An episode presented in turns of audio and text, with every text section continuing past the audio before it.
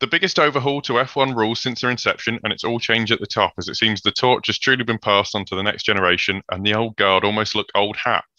Uh, welcome back to the Grid Talk podcast. Today, hosting today will be me, Owen Medford, and joining me today is uh, Jawad Yakub from Hit the Apex Media. Um, so today we'll be giving our analysis and reaction to qualifying for the 2022 Bahrain Grand Prix. Um, we're streaming the, show live on YouTube, so if you are listening after the fact, be sure to like to our Facebook page and subscribe to our YouTube channel, Formula One Grid Talk, and ring the bell, I- ring the bell icon to make you make sure you're notified of future shows. There we go, got there in the end. Um, so just a slightly different change in the format. Um, uh, just based on sort of the people that we have available today. Um, is we're just uh, we're just going to sort of be more of a chat really, um, and I kind of want to start with uh, with Charles Leclerc because Ferrari, um, you know, it, it, obviously it's been sort of ten years since uh, Ferrari were um, able to, I was about to say, able to fight for a championship. Obviously, they did sort of fight for a championship, but uh, as we found out in a less than legal way a couple of years ago. Um, but Charles Leclerc has, you know, shown everyone up and, you know, plunked his, uh, you know, his, his Scarlet Red Ferrari on pole um, ahead of Max Verstappen, which I don't think I, uh, I suspected. We obviously saw that they had pace, but we assumed that um, the established operators like Red Bull and Mercedes would have more in their pocket. Um, and it's although it's not by much, um, it's actually quite a surprisingly large margin, isn't? Uh, uh sorry, just sort. Of, yeah, it's, it's, it's not it's not by nothing, is it, George? No, not at all. And um, at the end of the day, just the suspicions everyone had in the preseason about, you know, Ferrari having used that time that they had in 2020 and 2021 to focus development on this year, it's kind of paid dividends. I mean, it's still way too early in the season to say whether they've uh, hit the nail on the head because we've seen Ferrari make some uh, fast starts in recent seasons, um, 2017, 2018, and even 2019, as you say, but, you know, haven't been able to sustain that challenge all the way through. But it is a clear statement from Leclerc there. Um, and then when you look at the margins, not only to Verstappen in second, but his teammate Carlos Sainz only six thousandths of a second slower than him, you know, I think it's it's on and you know between the two teammates as well as something I'm really looking forward to. Yeah, I think that's actually. I mean, they looked incredibly close last season, um, and it you know long may that continue. Um, obviously, that might cause some issues for Ferrari, as uh, typically they like to have a number one and a number two. Um, hopefully, that doesn't cause too many issues. Um, but like you say, it's such a close, it's such a close sort of margin between the two that you really feel like that you know, Max Verstappen must have been pulling everything out of that. Um, and and do you think there's almost it, it, he's almost lucky to be where he is? Um, you know, because it, he could have made a mistake, and we'd be looking at a locked out Ferrari front row. We could have easily, yeah, but also just Verstappen has been operating at the peak as well all weekend. You know, uh, Red Bull or Red Bull powertrain cars have been fastest throughout all the practice sessions this weekend. Um, Ferrari just, you know, either they had, uh, you know, sandbags in the car or whatever throughout the weekend up until qualifying. Um, yeah, it could have gone either way, flip of a coin, I think. So, um, you know, it's more about what's going to happen tomorrow now in the race starting P2 might not be a bad thing for Max, given the fact that last year uh, Lewis Hamilton started second and eventually won the race. So, you know, Red Bull have a great race car under their belt as well, as well as Ferrari. So it's going to be a nip and tuck little fight here that we've got on our hands for the Grand Prix. Yeah, absolutely, and um, I'm happy to see that. Um, uh, but as you say, you know, there's that that there's that sort of ability to get in a car that Max Verstappen has. And to be honest, um, regardless of what you think about the World Championship last year, he is world champion, and you can, you know, the guy already had a load of confidence. Um, they say there's sort of an extra sparkle that you can pick up, that extra little tenth of a percent or whatever it is that you know of confidence that you get from being a Formula One world champion, and you know he's he's come back and hit the ground running. Um, as has Carlos Sainz. Carlos Sainz obviously.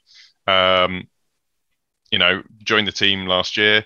Um, and it looks like he's not joined a dud, um, which is excellent for him. Um, you know, I mean, uh, as the form book says, the form book says that if you uh, if you win in Bahrain, you're not necessarily guaranteed to win the championship. If if anything, it's more likely that you if you come second, you win the championship. Um, so, w- w- will he be looking for a, maybe a second place uh, next uh, uh, tomorrow? Yeah, um, I'm sure he'd be happy with the top three finish to start off the season. He, I think, he's only finished his best finish in Bahrain is only sixth, so he's already you know on track to better that. Um, but yeah, for me coming into the season, Sainz was kind of like the the sleeping or the silent assassin kind of character because all this attention and hype is on Leclerc, given that you know he's kind of the de facto leader of the team and everything. But Sainz has just been an underrated driver his whole career, and I really hope this season we get to see him in the mix if if they are going to go after a title. Um, you know, it was on. He could have had his first pole position um, this evening and um, could be on for a maiden win as well tomorrow um, in Formula One. So, you know, he's going to be one. I think you know. While people haven't talked as much about him, I feel like you know the the conversation will start, and we'll be watching Sainz a bit more closely. And you know, it's no like it's no easy thing to rock up at Ferrari, you know, to be chosen to drive a Ferrari, you know, like obviously you've got to be special. And, you know, for Sainz to, when he decided to ultimately go to Ferrari at that t- point in time, you know, McLaren were very much, you know, better off in the championship and they looked better off as a team. Whereas Ferrari, you never knew what was going to happen next. But you obviously saw what they were doing, what they were working towards for 22. That's always been their target. And um, you can say already it's paid dividends. So now we just got to see the results come. And I'm looking forward to it. I think I was reading um, a tweet from Aaron Harper, uh, Five Red Lights, who's also guest on the show quite a bit saying, yeah, you know, he's never rooted for um, a red car before, but seeing both Leclerc and Sainz do well in qualifying actually made him happy. And I agree with that. You know, I've never been big Ferrari fan, but it's hard not to like these two drivers, this combination. So, you know, as regrettable as it is, kind of like, yay, good on him. Yeah, um, I, I was just thinking to myself, it's just weird that we still think of like you know Carlos Sainz has been around for so long and he's still a young driver, as it were. I mean, which says something for sort of, sort of uh, some of the other drivers in the sport, how long they've been around. Um, uh, up next, though, we've got uh, Max Verstappen's teammate lying uh, you know, lying direct behind him. So, you know, could be great for uh, seeing off any challenges from um, from Sainz uh, trying to disrupt Fer- Ferrari's plans um, is Sergio Perez, obviously. Um, good luck from him. Um, a little bit, you know, you, very clearly you can see in sort of the times, obviously, he's uh, 0.3 of a second or so, uh, 0.25 or something, I think, um, from Carlos Sainz. Um, that doesn't matter. It's only eight meters. Uh, the gap's same, same for everyone. Um, but obviously, you know, it's just that little bit further behind uh, the uh, from the front threes. Um, that's sort of what I noticed is that they've the, the results have sort of strat- almost stratified a little bit. Um, mm. But you know, Sergio's a really experienced racer. Um, potentially, obviously, with these uh, the the sort of the, the changes to the regulations, do you think maybe he can? Um, obviously, Red Bull is the way it is, but do you reckon he can uh, get into a podium position or, or maybe win the race from there at all? Yeah, well, he's easily in the mix as well because um, we're not looking at qualifying margins on race day. We're seeing what's um, what they can do on track, and as you said, Sergio is a great racer, and he always gets the result on Sunday. Um, for me, it's interesting because last year one of the biggest um, criticisms uh, criticisms of Perez was the fact that you know he wasn't qualifying close enough to Verstappen to be able to help Red Bull in their strategy. So already we're here in the first race, and you can say he's ticked that box. Um, it's going to be important for them if they're going to be going after that constructors championship that they couldn't win last year. So I feel like we haven't talked a lot about Perez um, during qualifying anyway. It's been more so on the top three, the focus. But if he can do this every weekend, I'm sure he'll keep uh, the hierarchy at Red Bull happy, keep um, Helmut happy, and ultimately he's fighting for um, a seat there in 2023. So um, that's going to be the, the thing it's kind of measured on because we know he's excellent on Sundays, but it's about making sure he qualifies in that top four or top five to be able to support uh, Max on race day. Yeah, excellent point. Um, obviously, yeah, um, uh, I think uh, not.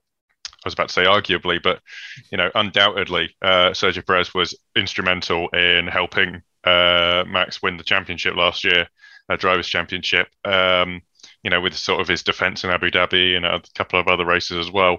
Um, and uh, as you say, you know, the fact that he's got into the into the top four, which was sort of he, he's rounded out his he's almost fully rounded out his abilities with there with you know getting himself in, into a into a high uh, qualifying position um, and could be a real you know, assuming nothing goes wrong in the race, um, you know, Sergio Perez has run around mm. in the around the block lo- uh, enough times to know to know uh, to get out of incidents. Um, you know, this isn't this isn't 2013, as it were. Um, no. So yeah, that's uh, you know that's actually a really strong position that I hadn't considered.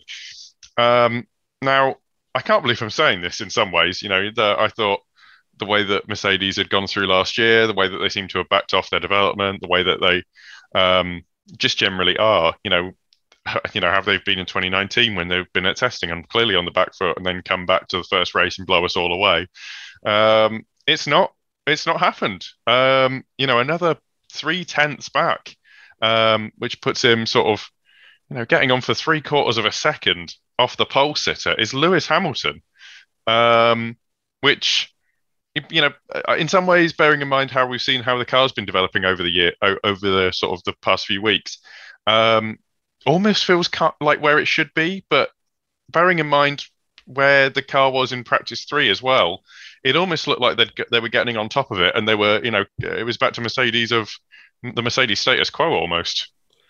Yeah, it's been so up and down just across this weekend, and then looking at the practice three times, um, people thought, oh, you know, they've they've cured their problems and everything, and then when you look at the the qualifying result, it speaks otherwise. So, um, Toto Wolff said it clearly after after qualifying that you know we're the third quickest car at the moment, um, you know, but I feel given the depth of resources that Mercedes have and you know the people that they have available um, for their development and everything. It's only going to be a matter of um, a couple of races, and I think you know they'll have the upgrades that they need to be able to get on top of the problem. So again, it's the the porpoising that's been the key term from preseason um, that's uh, hampering them at the moment. So um, yeah, you know, for Hamilton to be fifth fastest, you know, it's so uh, you know I'm so used to seeing him after qualifying straight into Parc Ferme instead. You know, he walks straight past and into the um, where they get weighed and everything, and then off he went to to do media. So it was a very foreign kind of sight to see that. But um, yeah, you know, who knows what the how the race will pan out for him. You know, he's obviously in a good position there in fifth. He we know how he races. He's a seven-time world champion, so you know I'm sure he can pull a result out of the bag if um, if all things go his way. And often he is quite uh, um, blessed with the way uh, the results go in his favor sometimes. Oh yeah, definitely. Um, yeah, some people say it's lucky, but I think you know he'd say you make your own luck. Um, you know, you don't become a seven-time world champion off of nothing. And we've still got to remember that this is the first guy, is the only person ever to win a race in every single champ, uh, every single year that he's competed in. So, mm. you know, I, I I fully agree with what you say there. I, I think Mercedes aren't eight aren't uh, what is it? Eight haven't got eight consecutive World Constructors Championships for nothing. They've been on the you know looking on the ropes in the past on the back foot. They always come back you know swinging. They they'll as you say they'll understand that car. They'll understand how they get the best out of it. And as has been said by multiple commentators, um, you know, just this weekend, th- there's potential in that car. You know, it's a highly innovative, innovative, sorry, design with the way the side mm. pods are, and and you know, potentially if they get over this this small these few hurdles at the start, um, you know, we might be back to sort of why is uh, why is Lewis Hamilton winning all the time uh, at the front uh, before we know it? So you know, if that if that was the case, just let's enjoy it. Let's enjoy what's happening. Um, and speaking of enjoyment, uh, I'm just going to say that this the next two drivers are my favourite results I've ever seen from qualifying. Um, I'm, I'm so happy to see them where they are and what they're doing. Um, because anyone that said, oh, you know, Valtteri Bottas is a bad driver, Valtteri Bottas is, uh, you know, he's, he's slow, he can't do anything, he doesn't defend, you know, he's, he's, he's, sort of a has been, he was never as good as anyone thought. Um, you drop him in an Alfa Romeo that seems to be pretty quick. Um, you know, sharing the third row with Lewis Hamilton is Valtteri Bottas in the Alfa Romeo. That's that's a turnaround, isn't it? It's a big turnaround. And look, you know, Alfa was one of those teams throughout preseason where you really didn't know what um, where they were going to shake out. And um, at one point, you know, in Barcelona, you could have said, oh, you know, they, they're going to be at the back again. But then all weekend, they've, um, apart from the first practice where Valtteri spent most of the time in the garage, uh, both he and his teammate have been, you know, setting some quick times. Um, a lot's been said about the Ferrari powered teams as well that they've, uh, you know, just just probably the Ferrari power unit alone has, you know, boosted them up the grid. But I think, yeah, you know, they seem to have made a great package. And uh, what's what's the run Valtteri had? Um, 96 races that he had for Mercedes. He had all of them were Q3 appearances and he's kept that streak up. So, you know, he could be on for 100 consecutive um, Q3 appearances if he keeps it up this way. But yeah, sixth is, you know, by far that team's best qualifying result in quite a while, I'm, I'm I feel. yeah, I don't have the figures. Um, we need, we need to get Sean the Statman Kelly back on. Um, but yeah, it's been a long, long while, and uh, I mean, it's one of those things where you think, you know, if the if their if their long run pace is as good as is is as good as their uh, qualifying pace, we could we could be looking at an Alfa Romeo, you know, an Alfa Romeo, you know, getting second or third in the championship, which is kind of nuts. Like if you'd have told me that a year ago, I'd have laughed at you. Um, and you know, similarly, we move on to uh, Kevin Magnussen, parachuted in, um, parachuted in as ha- what has done a few days worth of testing. Uh, you know, three well, it's one and a half days worth of testing, uh, three hours worth of practice this weekend, and he is seventh in a in a Haas Ferrari. And I think that's like, speak, I mean, that speaks to the success of the rules. I would say, like, that, like just on the surface, these these results have, have proved that the rules have worked. It's also proved that Haas were wise with their development last year too. As much as we were all making fun of them and their driver lineup at that stage, um, they've clearly put the money that they saved and you know the availability of their um, wind tunnel allocations and all that to, to good use. And yeah, you know, even Mick Schumacher, his teammate, um, setting some good times all weekend. So I think, you know, overall, that midfield fight, it's going to be so muddled throughout the season where we could see the standings changing every race um, for the constructors standings, you know, one the, after this weekend, if you know they finish where they qualified, they'll be yeah, you know, sitting wherever third, fourth, fifth in the championship. But then next weekend they might drop down. Alpine might draw uh, pick up or Alpha Tauri, and then it just keeps changing throughout the whole season. So that's going to be worth looking forward to. Um, but yeah, for, for Magnussen to just drop back into the team, it's like he never left. You know, we know he's got potential. He's just never been able to show it in a in a consistently good car. And then where he left the car, um, you know, back at the end of 2020, you know, it's it's a big evolution for the team as a whole to to where it is now. So that that made me really happy, and Bottas's result as well yeah, it's just I mean, I, I, mean, there's a lot to be said for the fact that Kevin Magnussen can go away. Do I mean, admittedly, prototype racing which is not exactly the uh, the easiest thing in the world.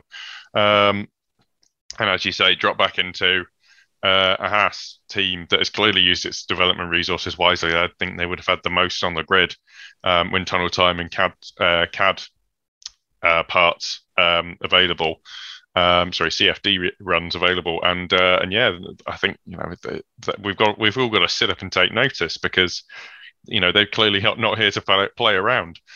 Um, after that, we have uh, a familiar face, Fernando Alonso, uh, in the Alpine Renault. Um, I don't, really, I haven't really sort of kept tabs too much on Alpine. Um, I don't think they were doing too badly, but again, it's a it's a bit of a more of a shake up in that we've got you know, we've got an Alpine out qualifying a Mercedes, which you would have never said, never would have said last year. All part of their plan, I guess. Um, yes, had to had to drop it um, in there. Um, no, like they've they seem to be doing all right. You know, it's hard to get a proper gauge when they're still the only team running a Renault power unit. They've obviously got no um, other data to gather um, and to be able to like develop the car around. But you know, they seem to be making positive steps. They've got to, I guess, you know, they've got a new management structure. They've got a more clearer direction of what they um, need to do. And you know, Alonso again, another driver who not typically great on a Saturday, but on a Sunday can really hustle to get a good result. So, you know, that's going to be a feisty little um, battle pack I see there between Bottas, Magnussen, and Alonso. And who knows what the race pace will be like for Hamilton up ahead if he even falls into that kind of battle. Because, yeah, that would be quite interesting to watch. And given the fact that, you know, these new cars are meant to be all about um, closer wheel to wheel racing, I think, you know, we'll just be sitting there salivating over how close these guys are racing um, for fifth, sixth, seventh, and eighth if um, it uh, all comes to fruition yeah, um, hopefully. I mean, uh, one thing I've been sort of saying to myself is that, well, the cars are already pretty well mixed right now. Um, obviously, we know that over a set of set, set of rules, the teams will work out the best way to do stuff, uh, and they gradually converge and things like that. If we've got this in the first, like in the first qualifying session of the first race of these new rules, um, I can't I can't wait to see where it goes, uh, where this is going to go now. I think this puts us in an incredibly sort of healthy spot um, going forward. Watch the F1 teams, like watch the teams prove me wrong, and we end, you know end up with complete domination, and and they'll find and they'll find ways to you know tune the the bodywork of the cars in ways they weren't meant to to uh to ruin the racing. I'm sure that they'll find they'd find ways to do that given long enough. Um, but right now it looks like we're in a good spot. Um, the person who's not in a good spot, I would say, uh, is George Russell. Um, weird qualifying session in that you know, Q1, Q2, he's fine. He's doing well. He's maybe you know two tenths off the pace from his teammate, which ultimately is your you know as a seven-time world champion that Lewis Hamilton is. Um, you know, is someone you've got to kind of uh, is is almost what the best yard mark. Um, Q3, bit of a nightmare. Yeah, was he was he driving his Williams from last year out there? It almost seemed like it. So the fact that you know Bottas out qualified him in an Alfa Romeo was was funny in that uh, you know just me instantly had had memes come to mind and whatnot. Um, Valtteri calling up Toto saying. Valtteri, oh sorry, Toto, it's Valtteri. um, but yeah, no, yeah, it's a difficult one for George because you know all this anticipation and expectation. Um, he's moving to a championship winning team, and as soon as he gets there, they're kind of not in that dominant spot. But um, at least he's got a car which should be able to race with those guys in in the top 10 you know he sh- if he drops out of the points i'll be really surprised and be like wow that's that's really bad but um he should still be able to pick up some points i think um we've seen his reputation as as Mr. Saturday, so it's about now, you know, being able to assert himself on a Sunday and um, you know just get points. That's probably all they can do at the moment. You know, if they're not getting points, then that's that's not good for Mercedes and for Russell as well because you know, he's up against seven-time world champion, as you said, and um, it's the best possible comparison or yardstick to have in in in the sport. So if he's not going to match up against that early, regardless of whether they've got a good car or a bad car, then it it shows more about the driver than it does um, the team. Mm, yeah, um, I mean, I, I, think I think George is, uh, you know, based on what we saw, I think he must have had a mistake. I'll be honest. Um, that's like just to just to before before we you know get anyone uh, you know too worried about George. Is, uh, you know, if he's going to get kicked out by race two, it's not going to happen. No, it's not going to happen. I, I, was going to say like Toto's got too much invested in him personally. Um, you know, it, it's a I mean, he he outqualified Lewis going into Q1, and he's like I said, it's a I, I can't see anything other than a mistake putting him one second behind his teammate in, in, in Q3. I think it's fine. As you say, I think it's he's going to be able to race. He's got the car to be able to do it. Um, it'll be fine. It'll work out okay. It's George Russell. He's uh, yeah. You know, everyone has everyone has one, and if anything, if you want to have bad qualifying performance, do it what, first right off the bat when you can claim that you're not used to the car. Um, That's it. Uh, after that, we have uh, we have Pierre Gasly rounding out the top ten. Um, you know, it's, it's quite a good effort from him. Um, I've just noticed he's done a, he's done a lot more laps than anyone else to uh, to get that uh, get that time. Um, kind of an anonymous performance from the uh, from from him because I don't I haven't really noticed. I just think he's you know he's pumped his laps in and and there we are tenth. Yeah, it, it, I I do agree with that and usually not just Gasly but AlphaTauri in general do well in Bahrain in both qualifying and in race spec. So I kind of feel a bit disappointed that you know 10th was the best that they could do. Um, but again, you know, I feel it, it'll just come down to how well they all can race together. Like, you know, it definitely seems like a pack that will be compressed and like how will overtaking work and all that sort of stuff. So, you know, and Gasly has had some sensational results at this track. So um, he'll, he'll be on for a good result if uh, if they can all race together. Yeah, exactly. I mean, to be fair, it's Gasly actually is ever since he's come back and or you know he's had a he's kind of had a sort of reinvigoration of his career. Um, I, I think he'll be fine. Um, I hope that, that doesn't come at the cost of uh, of George though, unfortunately. Um, but we but you never. I, I, mean, the thing about Bahrain is you can you can never tell really. Like we'll get to turn four and someone will be at the inside of someone else and and it will turn everything on its head and you know we'll look silly probably. Um, but yeah, it's a decent enough result. Um, speaking of decent enough, enough results, we've got Esteban Ocon. Um, only missed out on Q3 by what seven tenths, I believe. Uh, Valtteri Bottas was the person that he uh, he was out qualified by.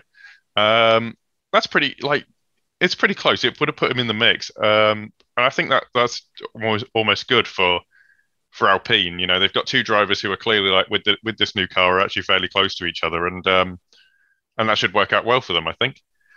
Yeah, should do as well. Um, Ocon will have a lot of confidence this year, you know, on a multi year deal.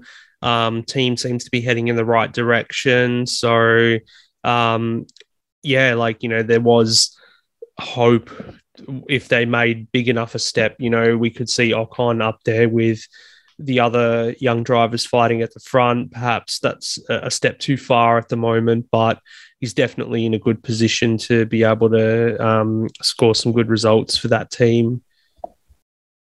Yeah, absolutely. Um, so yeah, I think it's it's only up for him, um, really. And then we have Mick Schumacher in 12th place. Um, that's a really good performance for me. Um, bearing in mind that 12th was sort of the the upper echelon of where you could you could put a Haas last year. Uh, uh, and that would have required, you know, f- sort of five retirements and, and probably two red flags as well to boot. Um, I think it's uh, just that I think that also speaks to the sort of the quality of the Haas this year, and and if anything, nails down the fact that yeah, it makes a slightly less um, experienced driver, but you know he's going to get he's going to get better than that. And I think I think if this is the baseline for where Haas can be, that's that's going to put them in a great position. But to you know in the short term, even tomorrow, I think we could we could see uh, Mick Schumacher impressing us, right?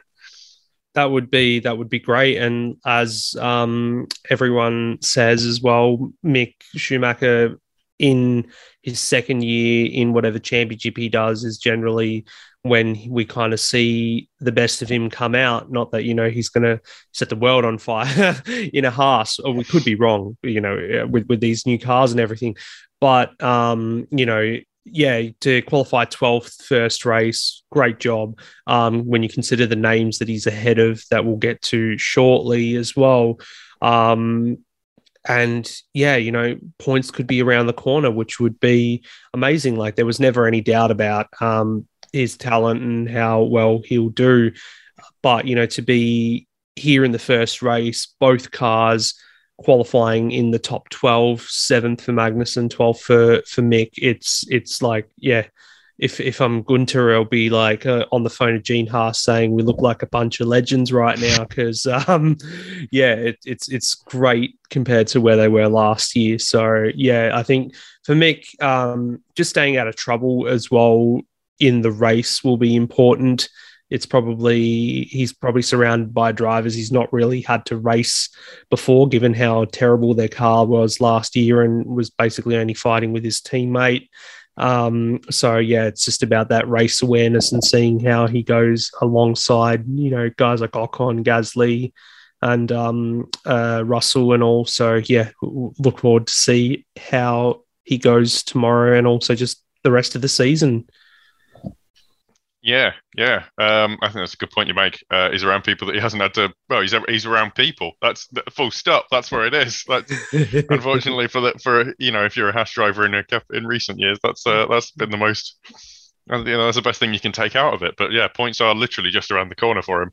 Uh, continue in this. Um, people that I don't see points just being around the corner for. Um, McLaren Mercedes. Uh, so yeah, McLaren, the McLaren Mercedes.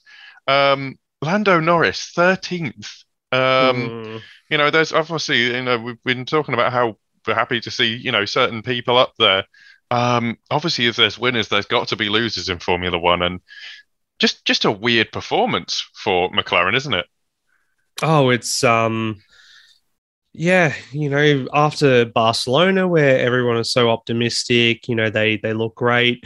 They arrive in Bahrain. They've got these brake problems going on. They've got Daniel Ricciardo um, missing the entirety of the test with with COVID, and then even in practice having a, a water leak.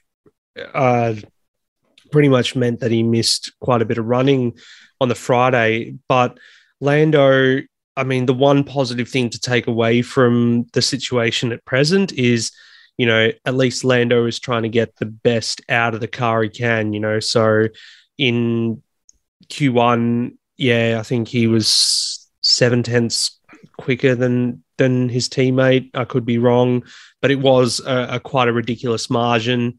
And then you know he was kind of on the cusp of of Q3, but you know just the way that the other drivers were putting in lap time and the way that McLaren is understeering at the moment, um, it was like, yeah, it's very, it's very much like he's going to miss out. And, um, you know, I don't know for the race how it's going to pan out for him. It's not looking good at the moment. But like we said about Mercedes earlier, um, with the way that this season's going to be with development and upgrades. They're going to come thick and fast. You'd hope that um, a team like McLaren could, you know, within the next two races, for example, bring some upgrades to get on top of these issues. Because yeah, you know, underneath they've got a strong package. Um, we know how great Lando is. He was, you know, easily top five driver last year. We know how good Ricciardo can be as well, and it's going to be an important year for him to to get it together after last year's struggles. Um, but yeah, we just need to see that car um, get the the fixes it needs to to be able to show that. Yeah, of course. Um, you know, understeer wise, you you know that's that's a bit more of a, a problem that needs fixing. That you know you need to get on top of that. But um, as as brake pro- as problems go, uh, overheating brakes. Well, you know, short term, quite quite a bad one. Um, you'd want to get that sorted uh, maybe before you were in a race weekend, but um, it's also one of those things that, given you know, given a race, I imagine they'll be on top of. Um, and that you know might put them in a, in a better position at least to be able to uh, contest during the races.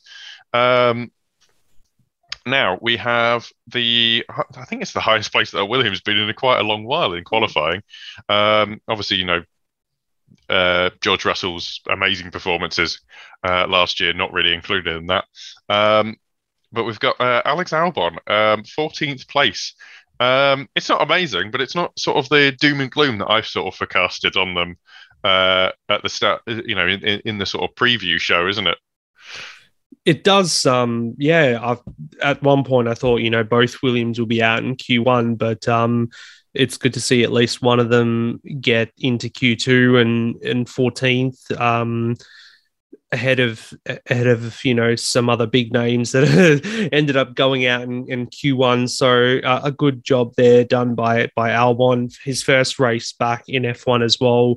We've got to remember he was out for a year, so um, race pace wise, I'm not sure where they're going to pan out, um, but just a solid qualifying effort. And if you know he's going to be measured this year against his teammate or vice versa, um, Nicholas Latifi's going to be tested against um, Alex Albon, then you know it's obviously advantage to Albon already in the first qualifying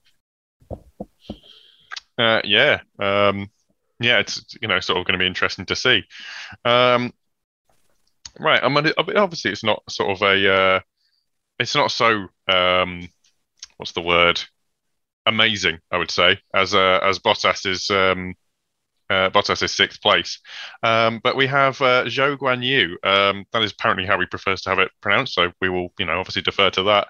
Um, uh, so you know, uh, fifteenth place. Bearing in mind, you know, he's a rookie. Um, that's it's still a really, really good sort of result. Um, just outside the drop zone, obviously. Um, but he's he's out qualified a number of established faces in uh, in there, and and that's got to build your confidence. You know, no matter what the circumstances around it.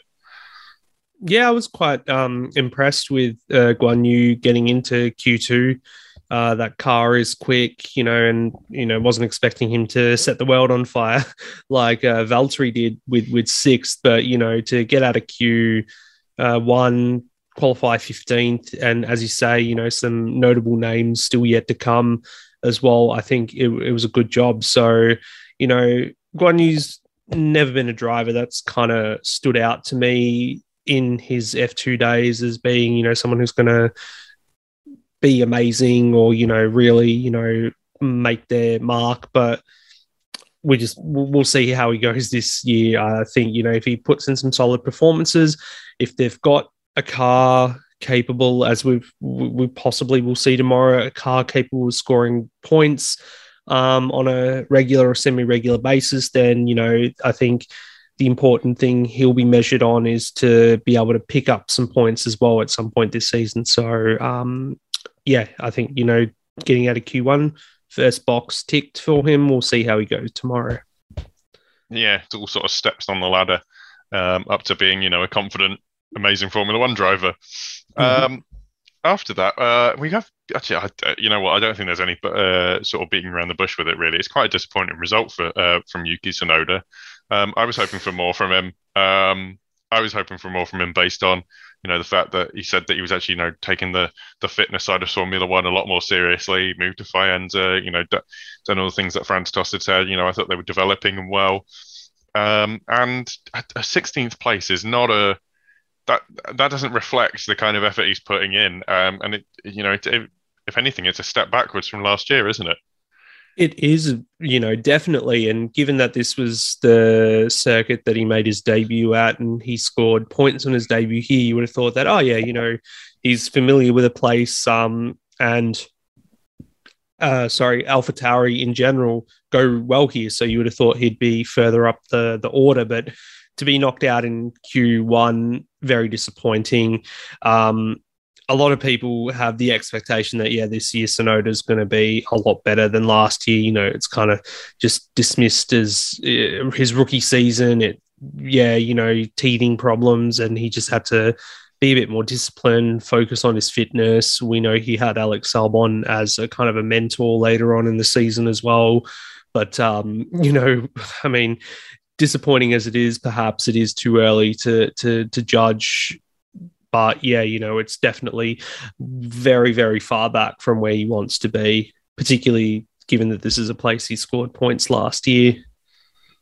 Yeah, it's almost uh you just hope he doesn't I mean I, I hope he comes back. Um you know, hope he has a good performance in the race. Hope he comes back with a better qualifying performance uh, next, uh, sort of the week after in Jeddah. Um, but right now, it's not a it's not a great uh, position to be in. Especially, it's like you know, as I say, it's more like a step back. Um, Especially for sorry, um, who who does Helmut Marko have anyway to replace him at the moment? I can't imagine there'd be many Red Bull Junior drivers who super license ready. Probably not. Um, if that's blessing and a curse in some ways, you know, there's not many people that you can be can be replaced yeah. with. Um, but yeah, no, it's. Uh, I mean, uh, I mean that's one way of guaranteeing job security, but also who'd want to be in the Red Bull Junior program at a certain points? I think it's going to churn you out. Um, afterwards we've got i mean this is kind of a obviously it's a, a, an anomalous result really in in some ways because obviously sebastian vettel has covid we wish him a speedy recovery um, super sub nico hulkenberg however on the other hand has jumped in the car and yes the aston martin doesn't look particularly quick based on where, what it's around and and where the, you know the other drivers in it are um, beating your teammate on your uh, on your sort of uh, on your first jump back in the car though is uh, has got to be a, a confidence booster hasn't it Oh, it definitely a confidence booster, and the fact that you know he hadn't even tested that car. Um, uh, it was his first experience in this new 2022 car as well. Just shows you how you know just greater driver um, Nico is. But overall, I've just got to say how disappointed I am with Aston Martin and their results in this qualifying. You know, they're a team that, given all the talk that comes out of Lawrence Stroll and you know all the the panache and gravitas and like oh you know we're pouring X amount of money into the team and the presentation of it all. Seventeen catering facilities. Don't yeah, forget yeah, world class catering all, facilities. All the all the all the extras and whatnot. Seventeenth and nineteenth is like are you kidding me? um, at least, you know, make a step up from where you were last year. Um, but, you know, for Hulkenberg, the individual performance, that was great. Um, and yeah, just we'll look forward to seeing what he can do um, in race spec. Yeah. Um, yeah, hopefully. Um, I mean, it's just it's really disappointing, especially with the with the team personnel that Aston Martin have. It is hugely disappointing, bearing in mind that you've got Martin Whitmarsh, I think, as CEO. Uh, mm-hmm. you've got Mike Krack from uh, BMW's DTM, I want to say, uh, program um, running the uh, you know running the being the team as team principal. Yeah, that, that, those are not they're not idiots. Uh, um, and I mean, neither are the drivers and neither are the staff. Unfortunately, it seems that the cultural shift that um, Stroll, Lance Stroll, uh, sorry, Lawrence Stroll has brought in um, is is still you know working its way through. And you know, while they've been working on a shoestring budget, um, you, you yeah really expected more. yeah, um, well, when they were on a shoestring budget, they were doing quite better than what they are now that they they're flush with cash so it's it's just um given the fact that you know um, they've set themselves a, a, three to five year plan or whatever to to win the championship, or so they say. It's not like you know people are not expecting them to just make steps forward rather than just hanging around in limbo or even going backwards. So, you know, we we were all wowed in in preseason with you know the the presentation of the car. And we're like, oh, you know, this is a really nice looking car. It's just got to go quick, which you know it hasn't on this occasion. So, um, they're definitely you know going to have some pressure on them to perform um, over the next few races. Yeah, yeah, definitely work to do. Um, and yeah, see, uh, it, we carry on in the same theme, really. Um, we move down to. Uh, I, re- I really like Daniel Ricciardo, and it's and it pains me a little bit to see him in 18th place. Um, but they really do, you know, similarly, they do have a mountain to climb. He wasn't. I'm just looking at the times. Um, you know, he's he's the, the thing is, we can't even say that he's close to being in Q uh, in Q two. He's he's quite far away, um, and it, I think it just underlines the problem in the in the McLaren Mercedes uh, is just you know they're, they're quite large, and even a driver of Daniel Ricciardo's quality can't sort of fix them. Exactly. Like, you know, when you compared the laps between the two teammates, um, it seemed that Daniel was struggling more with the understeer and everything, but also given the fact that he's missed um, so much track time during testing, having been out with COVID, and then missing crucial time um, that he should have been making up for testing on Friday with that water leak issue as well. He's severely underprepared with this car. And, you know, this is the driver who took how long to adapt to the the last year's McLaren as well. So you know, it's going to be a tough one for him. And hopefully, you know, I, am a big fan of his as well, flying the Australian flag and all. Um, but yeah, um, I hope for his sake that, you know, he can get his act together with the team as soon as possible because, you know, he's eight time Grand Prix winner. He's so used to being at the front. And, um, you know, it ultimately this year will define. Uh, his decision to switch to McLaren from from Renault. He's been jumping ship every couple of years, and you know it's it's only a matter of time where uh, that's got to stop, and you know they'll look to to someone else. You know, McLaren already have a bunch of IndyCar drivers that they're eyeing off potentially in the future. We know Lando's future is secured, so it's uh, Ricciardo, sadly, who would be making way if um, you know someone else were to come into the team. And I know it's early to be talking about that sort of stuff as well, but you know, I do. One of the things that you know was in the back of my mind coming into this season, drivers that need to perform. It's one of them is Ricciardo, sadly, and it's sadly not in his favor at the moment. A lot of it's not his fault because of um, you know COVID and just the car and stuff, but where he can, he's got to be able to put in to to get the performances out like we're seeing Lando do. Yeah, exactly. Um, yeah, obviously, you know, issues that he had, you know, it really, really hampered him. Um, but hopefully he can, you know, sort of get back on the horse, as it were, as quickly as possible. Um, we move on to the last row of the grid, um, and uh, it's kind of unfortunate in that it's sort of an all Canadian affair. Um, we've got Lance Stroll for Aston Martin. Um, again, the the I mean, what can we say that we haven't said about Vettel's performance? In that the car's fine, but I mean, he's still uh, sorry, oh, sorry, not Vettel's performance. I'm sorry, uh, Hulkenberg's performance. Um, he's he's three tenths off, and that's I think. Um, is there? There's no excuse for that, honestly. Uh, bearing in mind you've got a super a guy who you've got one guy who's had the full plethora, uh, you know, the full complement of testing that you're you, you can do. Um, and Nico Hulkenberg has literally had three and a quarter hours in the car, um, let alone the simulator. So I, I mean, what is there to say about Lance Stroll's performance there? Absolutely nothing. I think. um, just I think yeah, the, our feelings have been made clear given the fact that Hulkenberg outqualified him convincingly with such limited time in the car. Um, yeah, you know, it's it's hard to really make criticisms against Lance given the fact that you know he's always going to be in a position as long as he's driving for his dad's team where he's not going to come under pressure to perform unless, of course, you know, the other shareholders and stuff like that start to say, hey, you know, if we're in a position where we're fighting for for results and constructors championships, however far down the line that is, they're going to need that second driver to step it up. Um, I don't see that ever happening. So it's it's as painful as it is. It feels like you know most of the time he's just making up the numbers on the grid there. But then we do see flashes of brilliance, you know, like we did in Turkey a couple of years ago when he got the pole position and he's had a few podiums. But it just, yeah, on the weekends that he's not there or just doesn't seem motivated enough, it's just so frustrating to watch. yeah, it's um, it's just it's, yeah, it's it's annoying. Um, and you know that he's not going to get kicked out the team unless they are fighting for a world championship, or he's binning it every week and causing the issue, uh, causing money issues. But unfortunately, he's not. Um, so you know, it, it's it's it's back to the old Lance Stroll almost, which is uh, which is a shame to see.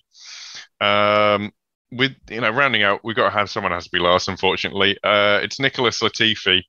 Um, again, it's kind of bearing in mind his teammate is in Q2. Uh, you know who uh, and and you know both laps that Alexander Alexander Albon put in were over nine tenths up to a second faster. Um, maybe it's a, you know something to be said, but it, you think maybe Latifi just doesn't get on with this with the way you have to drive these cars, or or is that or is it you know is it is that a superficial issue? Who who knows? I mean, against George Russell, we know he.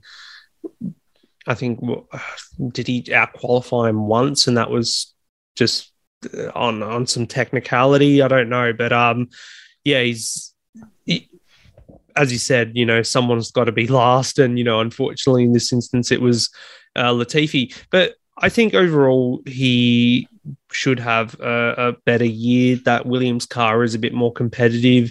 It's just when it comes down to qualifying, and you know, you've got such small margins for error. You know, if you don't get your lap together, then you could end up last. So, you know, I'm sure on in future races, we'll probably see him get out of Q1 um, and whatnot. But yeah, you know, it's it's not a good start to your season to to be starting last. So, you know, I'm I feel more disappointed if I was in the Aston Martin or the McLaren and being in Q or even Tsunoda being in Q1 than than Latifi uh, qualifying last. So, yeah. Yeah. Um, I think you, yeah, I basically agree. Uh, those those people shouldn't be back there, but you know, Miss Williams has been in a sort of rebuild, uh, has has been in a more t- sort of tumultuous position uh, a little he bit should be used to it. yeah, basically. I think the the bigger thing, I mean, I just kind of come back to it is if you look at the only Mercedes outside, uh, you know, the yeah, the only Mercedes in the top ten are the works Mercedes, and um, I think does that say something for Mercedes power unit almost? Like, that's the only common factor between those teams. But you look at it and you go, right, everyone else is 13th or below. Um, you know, maybe obviously the uh, apparently Mercedes were pushing them uh, push their power unit a bit hard uh, last year. Do you think maybe this is uh, something they're having to do to maintain the reliability that they want? Is maybe they have to, I guess, back off. They backed off somewhere, uh, and it doesn't mm. show so hmm. much in the works Mercedes, obviously because of well, we can see maybe maybe the car dynamics of it, you know, uh, you know, suspension and that uh, a little better than we than we maybe give it credit for. And unfortunately, this is ha- hampering the customer teams a little bit more than we thought. It is a good theory, though, and um, it is quite convenient that yeah, you've got six of the eight um, Mercedes powered cars outside of the top twelve, as it were. So um, but yeah, nothing has been said or mentioned about you know the Mercedes power unit at all, and it would be quite ironic though if if it did end up being a power unit problem because given the fact they came into the hybrid turbo era as the benchmark and have been that benchmark for um, the whole time basically up until now. And you know um, we see ferrari and then obviously red bull powertrains taken over from honda um, now having taken up the the top spots, and then you've got Renault in the middle there. That would be rather sad for Mercedes if they're at the back, but um, I don't I don't think it's it's a Mercedes power unit issue. I think power unit wise, they all seem very much on par. I think Ferrari's probably pulled out um, an extra a little bit, you know, given how quick all their cars seem to be conveniently now. You know, uh, they're not gone back to doing the old the old oil burn thing from 2019 again. I hope not. Um, but yeah, like and, and other things, their... I was going to say, and other things that we would tell you about, but they're locked away behind an FIA report we're not allowed to read. well, that's it. You know, we'll probably never uncover the truth about that um, unless someone wrote a book on it someday. Um, anyway, yeah, you see all the Ferrari powered cars towards the pointy in the grid now, um, and uh, the Mercedes ones at the rear. So definitely interesting, but um, you know, we'll have to see a few more races to to kind of make some conclusions on that. Yeah, definitely. Uh, before I start making uh, conspiracy theories, um... we need a good conspiracy theory to start off. Um, I'm sure there's already heaps out there anyway. People are still conspirating, uh, um, talking about Abu Dhabi and stuff like that. So, oh goodness, yeah, yeah. Um, all right, that rounds us sort of rounds us out. Um, I'm going to take this opportunity one time to just say that uh, I think the, uh, the the McLaren with the chrome wheels that looks great. Um, yes, I am a comedic genius, bask in my glory.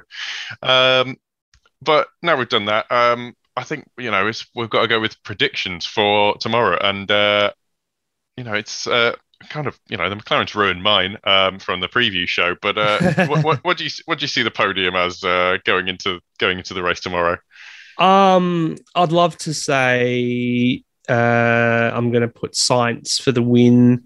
Let's say Leclerc second, so Ferrari one, two, and Verstappen finishing third. Um, that will go. That will help. Um, part of my pre preseason prediction there. But I did also predict that Red Bull would have a dreadful uh, title defense this year. But the way they've started, I think you know it's looking pretty good for them. Um, but yeah, you know Carlos winning his first Grand Prix will be will be great, and um, yeah, Ferrari one two will get the Tifosi all hyped up for for uh, 2022.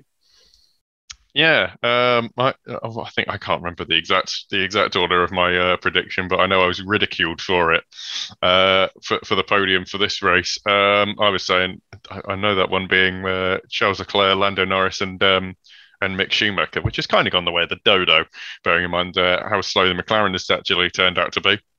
We could have but, some. We could have you know three safety cars. Um, all sorts of chaos. And uh, yeah, you know, Mick and Mick and Lando will um, I don't know somehow how, make how it up to the front.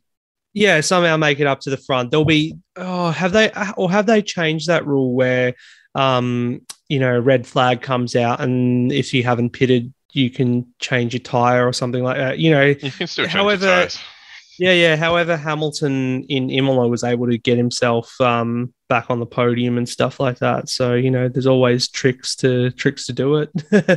yeah, I'm gonna go. You know, what? I'm just gonna go with a solid prediction of like Lewis Hamilton third because he, will end up there. Uh, Valtteri Bottas second, and Charles Leclerc first. I reckon he can do a lights to flag victory. Um, obviously that completely juxtaposes what I said before, but uh, I think yeah. I was a lot I, I, was a lot better in my prediction of uh, of a Haas being on the podium at all uh, last time than uh, than people would give me credit for, which um, I'm, hey, taking well, as, I'm taking that one as a win. I could um, see um could definitely see Magnussen up there this year if um if all things go well. So yeah, absolutely. Um, do, do, have you got any bold predictions? We've got we've got time. Um, hard to hard to say really at the moment. Um, bold McLaren predictions. for points. McLaren for points. Yeah, I'm going with that, McLaren that, for points. That's mine. yeah, um, it's bold. Um, how about uh Mick Mick Schumacher scoring a point? There you go. That that's pretty bold. Is it? Uh, I, you know what? With the way the with the with the way that the way it is now, I wouldn't say so, but yeah, well, I'll take it. Um, just just caught me off guard there. Is all I should have. Oh right, one I'm earlier, I, but I am no, sorry. No, no, that is my good. fault. That's right. all good. Yeah, um, you'll know if you're watching live. There are actually quite a, a, a load of you, uh, which is you know brilliant. Please, you know, thank you for for watching, obviously, guys. Um, but we stream the show live on YouTube, so to be sure to like our Facebook page and subscribe to our YouTube channel, YouTube channel, Formula One Grid Talk, and ring the bell icon so you're notified of future shows. That is if you're uh, listening after the fact. Um, Jared, where can we find you? Uh, outside uh, of here, obviously. Yeah, so um, I do have uh, my Hit the Apex podcast. I recorded the first episode last week previewing the 2022 season. So you can find that on all good podcast platforms, your Apple, your Spotify, Google. I did upload it to YouTube as well. So um, you can also find it there. Um, Twitter handle is at Hit the Apex Media. Um, and then there's a Linktree on there as well that you can follow um, other accounts and profiles I've got for uh, articles and live blogs and stuff like that. So, yeah, looking forward to um, getting some followers this season, new season. Everyone's all excited and optimistic about Formula One. Um, let's have a good time. Yeah, let's hope it's not as um, divisive, maybe, as uh, as last year. Um, that's excellent. Um, right. So uh, what I do mostly, uh, obviously, I'm a host on here, but um, I also do sort of a lighter look at the uh, at the weekend events um, with my with my meme reviews on SportLikePro.com. So uh, if you're just looking for a take on the race that isn't so, um, let's say, uh, heavy on the uh, heavy on the sort of toxicity online, come on down and we just, you know, we'll have a look at the top 10 memes, see what we've got to say about them, if they're good, if they're bad. Um, just have a look at them on uh, on sportlikepro.com. Um, and now, uh, big in sort of the podcast uh, for for the Grid Talk podcast itself. But if you're a Sky Q or a Sky Glass customer, you can find the Grid Talk podcast on the F1 content page under podcasts. Yes, that is a cheeky little uh, crofty reference there, but I had to get it in. Um, yeah, obviously, uh, you know, uh, if if if you want to uh, experience your Grid Talk podcast in that way, uh, more power to you. We uh, we absolutely encourage it. Um, but we're also available on Verbal, Amazon Music, YouTube, Spotify, Google Podcasts, App, uh, Apple Music, Omny Studio, and Pocket Cast. Just search F1 Grid Talk. Uh, and we have a large back catalogue of shows, over 175 episodes now, including interviews with Mario Isola from Pirelli, as well as retrospective pieces on Tiregate and Senna. And we've also got our sort of slightly more casual um, F1 Firesides uh, piece with uh, with Tom Horrocks. Um, so if you're still stuck to do for what uh, stuck for what to do between shows, um, please check out our subreddit F1 Grid Talk, and you can give us uh, suggestions for what we can do to improve the show, and perhaps subscribe to our Patreon for mics, lights, and better recording equipment for our presenters. Um, we will be back tomorrow, Sunday, 6 p.m. UK time, uh, and we will be giving our analysis and reaction to what sort of is, is teed up to be, uh, you know, an excellent Bahrain Grand Prix. Um, I absolutely can't wait to look forward to it uh, sorry, can't wait to uh, to watch it. Um, I'm really looking forward to it. Um, so thank you very much for watching, and uh, and goodbye. Thank you, guys. Enjoy the race. Yeah.